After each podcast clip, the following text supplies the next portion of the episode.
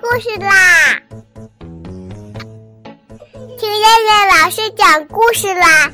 我爱听故事。嗨，小朋友们，晚上好！我是东方爱婴融成中心的燕燕老师，又到了听燕燕老师讲故事的时候啦。现在，请小朋友们自己在床上躺好，我们一起听故事。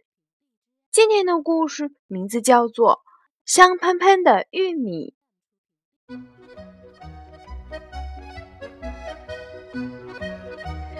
小白鼠喜欢吃玉米，小灰鼠也喜欢吃玉米。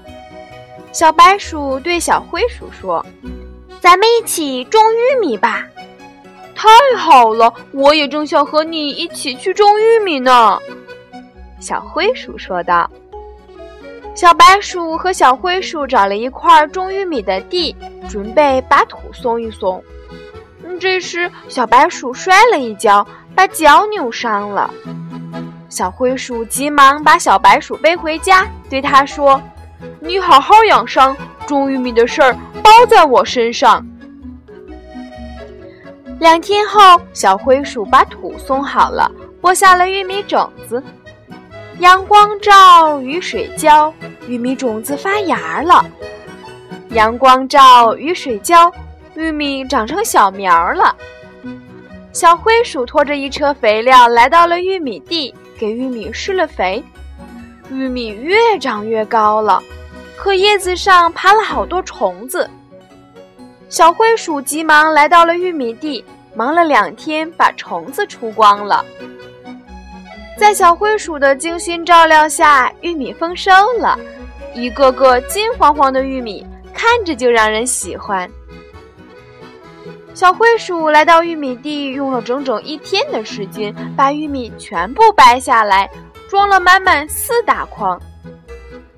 大个子熊看见了，对小灰鼠说：“你一个人也吃不了这么多玉米。”我用一些西瓜和你换两筐好吗？小灰鼠看着大大的西瓜，咽了一下口水，摇摇头说道：“嗯，不，我不换。”长尾猴提着一篮桃子经过这里，问小灰鼠：“你一个人也吃不了这么多玉米？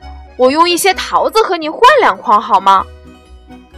小灰鼠看着粉红的桃子，舔了舔嘴唇，摇摇头说：“不，我不换。”小灰鼠用小车推着两大筐玉米来到了小白鼠家。小白鼠，玉米丰收了，这是你的两筐。小白鼠很意外：“我没种玉米呀，你忘了我们约好一起种的。”小灰鼠说道。可是我扭伤了脚，玉米是你自己种的，小白鼠说道。我既然答应了和你一起种玉米，玉米丰收了就该有你一半，而且我自己也吃不了那么多，总不能让玉米坏掉吧？说着，小灰鼠把两筐玉米搬进了小白鼠的家里。冬天到了，屋外雪花飘舞。小灰鼠应该在吃玉米吧？小白鼠在暖暖的家里吃着香喷喷的玉米，想着小灰鼠，心里暖暖的。小白鼠也在吃玉米吧？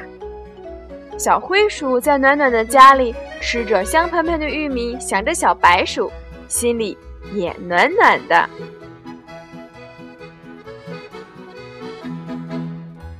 好了，小朋友们。我们今天晚上的故事就先讲到这儿吧，我们明天晚上再来一起听故事啦。